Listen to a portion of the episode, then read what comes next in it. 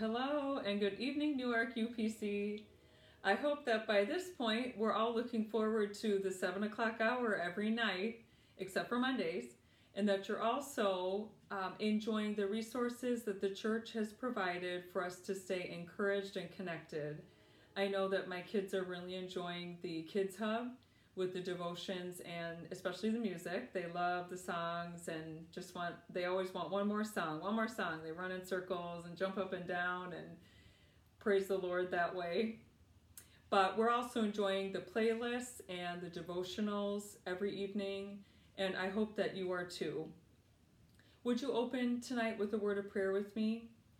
Heavenly Father, we're just so thankful to be able to call on your name again tonight and to hear from your word and to fellowship with one another over the internet. God, as we go into this third week, we want to especially lift up those who are sick. God, provide strength and provide comfort for them. Lord, give strength to the workers, the medical teams, the doctors, the nurses, the first responders, Lord, all those who are caring for the sick at this time. Lord, we pray for strength for those who are caring for family members at home.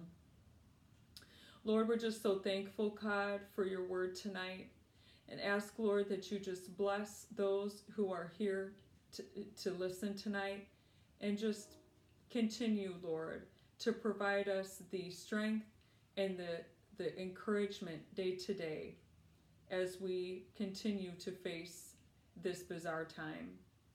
We pray these things in the name of Jesus. So, the theme this week has come from our focus verse out of Philippians chapter four, verses eight and nine, and I'd like to start there tonight. And now, dear brothers and sisters, one final thing. Fix your thoughts on what is true and honorable and pure and lovely and admirable. Think about things that are excellent and worthy of praise.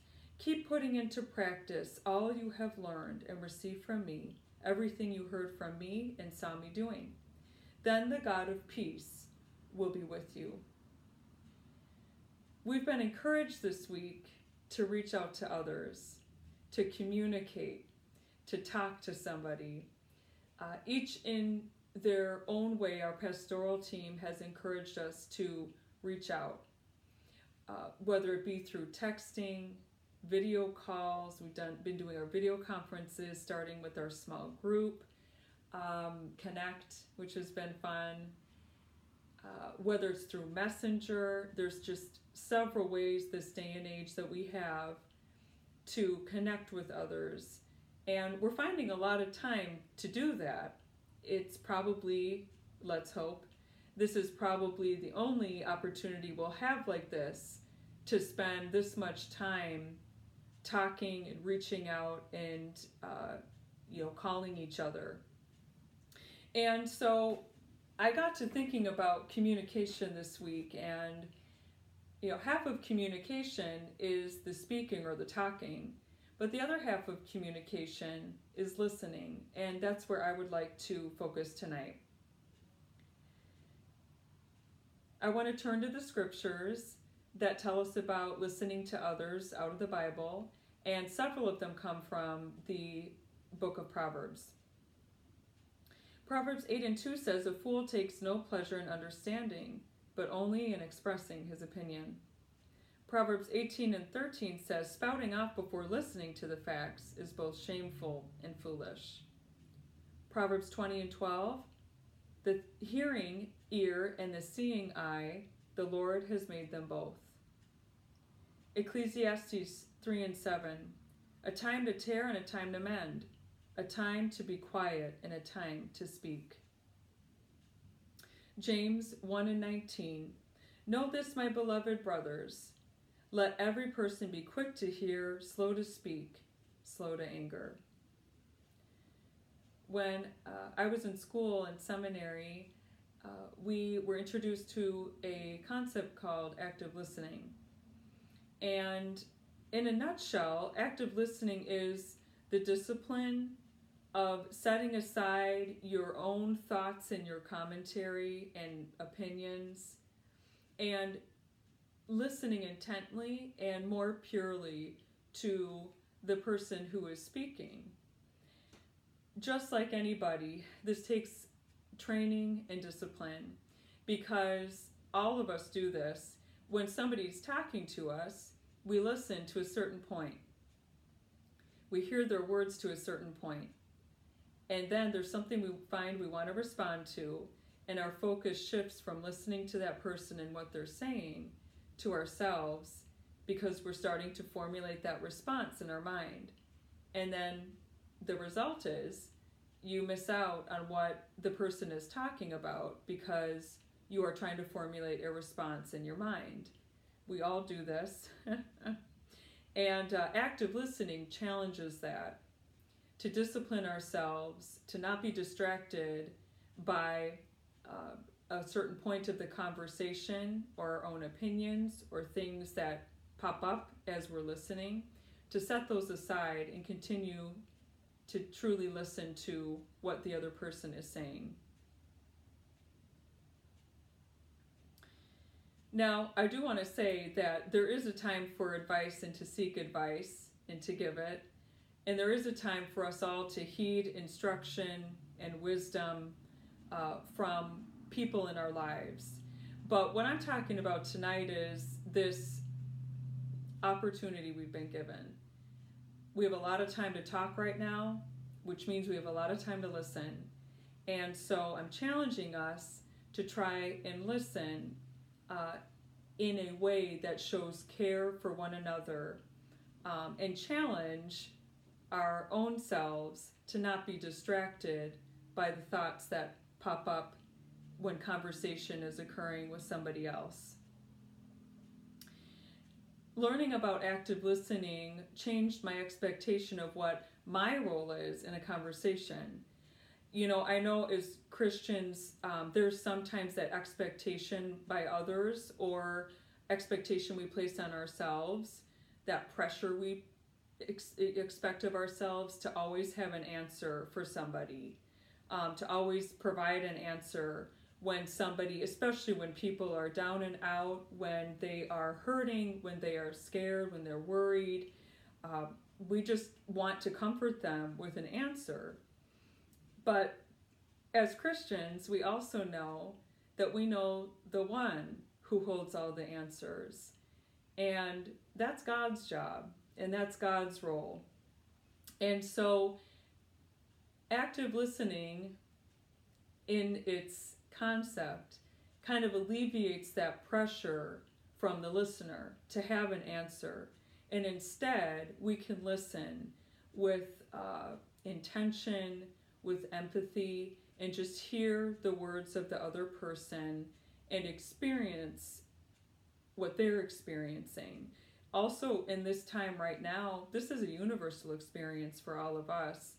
We're all going through pretty similar uh, feelings and emotions, and um, we're all isolated, and we're uh, all of our lives have been impacted um, by what's going on in our world today. And so hopefully this gives us a little bit of maybe some tools, maybe some practical ways of being a better neighbor and showing love and care, which is our role. Providing answers, not our role, that's God's. But showing love and care uh, is our role as Christians, one to another and to the world around us. Chaplaincy, uh, when Arash and I lived in Saint Louis, I know I've talked about this before, but we did a little bit of hospital chaplaincy for a year, and that really did give me an opportunity to practice active listening, because just like anybody else, I went in with my assumptions and my presuppositions of what listening to a patient meant and what uh, providing care for them and ministry for them meant. And I was challenged by that.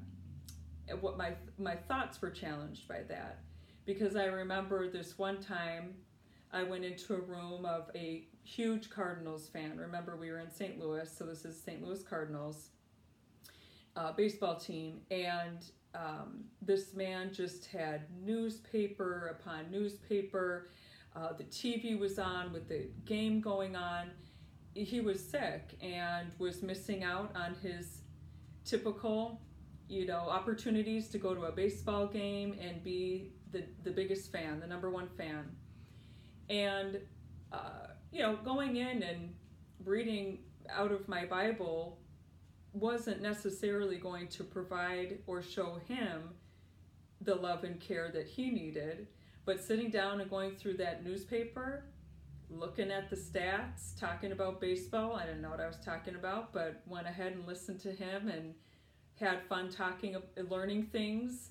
Uh, that was ministry to him, and that showed care and concern to him. So that's just one example of, you know, what are sometimes our thoughts and our assumptions of what is going to minister or what is going to help someone uh, is more about us than it is about them. And so active listening, I guess that's one way to say it, active listening makes the conversation um, more about them. And, you know, both talking and listening are gifts. Like I said, there's time to give advice. There's a time to give instruction. Both of these are gifts that we give to one another. And we have a prime opportunity to be that gift to somebody and for somebody to be that gift to us as well in this time that we're in. And especially in crisis, these are gifts. Um, and ministry occurs just in regular conversation. It's wonderful when prayer and scripture reading uh, comes up and we uplift one another with that. But sometimes conversation is where the ministry happens and God is present. I wonder if some of us have experienced that. Well, we were just talking about the Cardinals. How did that bring comfort? Well, it brought comfort to that man in the hospital. And um, we do that with one another when we can listen to one another and allow God to be God and us to be us, just friends showing care and love for one another. So what does this have to do with our focus verse? The verse about fixing our thoughts. And I guess my final thought for this evening is, when we fix our thoughts on what we know, what we know is God holds all the answers. He's the omniscient one, and he is the one that can provide an answer to us if he chooses. And if he doesn't, he's God. But if we fix our thoughts on what we know, and we don't get distracted by what we don't know, that when we reach out to one another and communicate with one another and show love and care with each other through texting, phone calls, video messaging, because we can't be in person with one another right now. But when we fix our thoughts on the fact that God is in control, and we know that. We know that he loves us and he cares for us. We know that he has a plan and a purpose. And we're not distracted by feeling the pressure of needing to know what's really God's responsibility. And we take responsibility for what we're responsible for, which is love God and love our neighbor as ourselves. Then that is when we have true peace. If we could close with a word of prayer. Thank you, Jesus, for your word that equips us and challenges us and comforts us. God, I just pray that this word tonight helps us to be a better neighbor and friend and Christian to one another, especially in the times that we're facing and that are ahead. Lord, may what we learn during this time and practice be something that we can always put to use in your kingdom. Bless us until we come back together again. We pray these things in Jesus' name. Thank you, and we will see you again tomorrow night. God bless.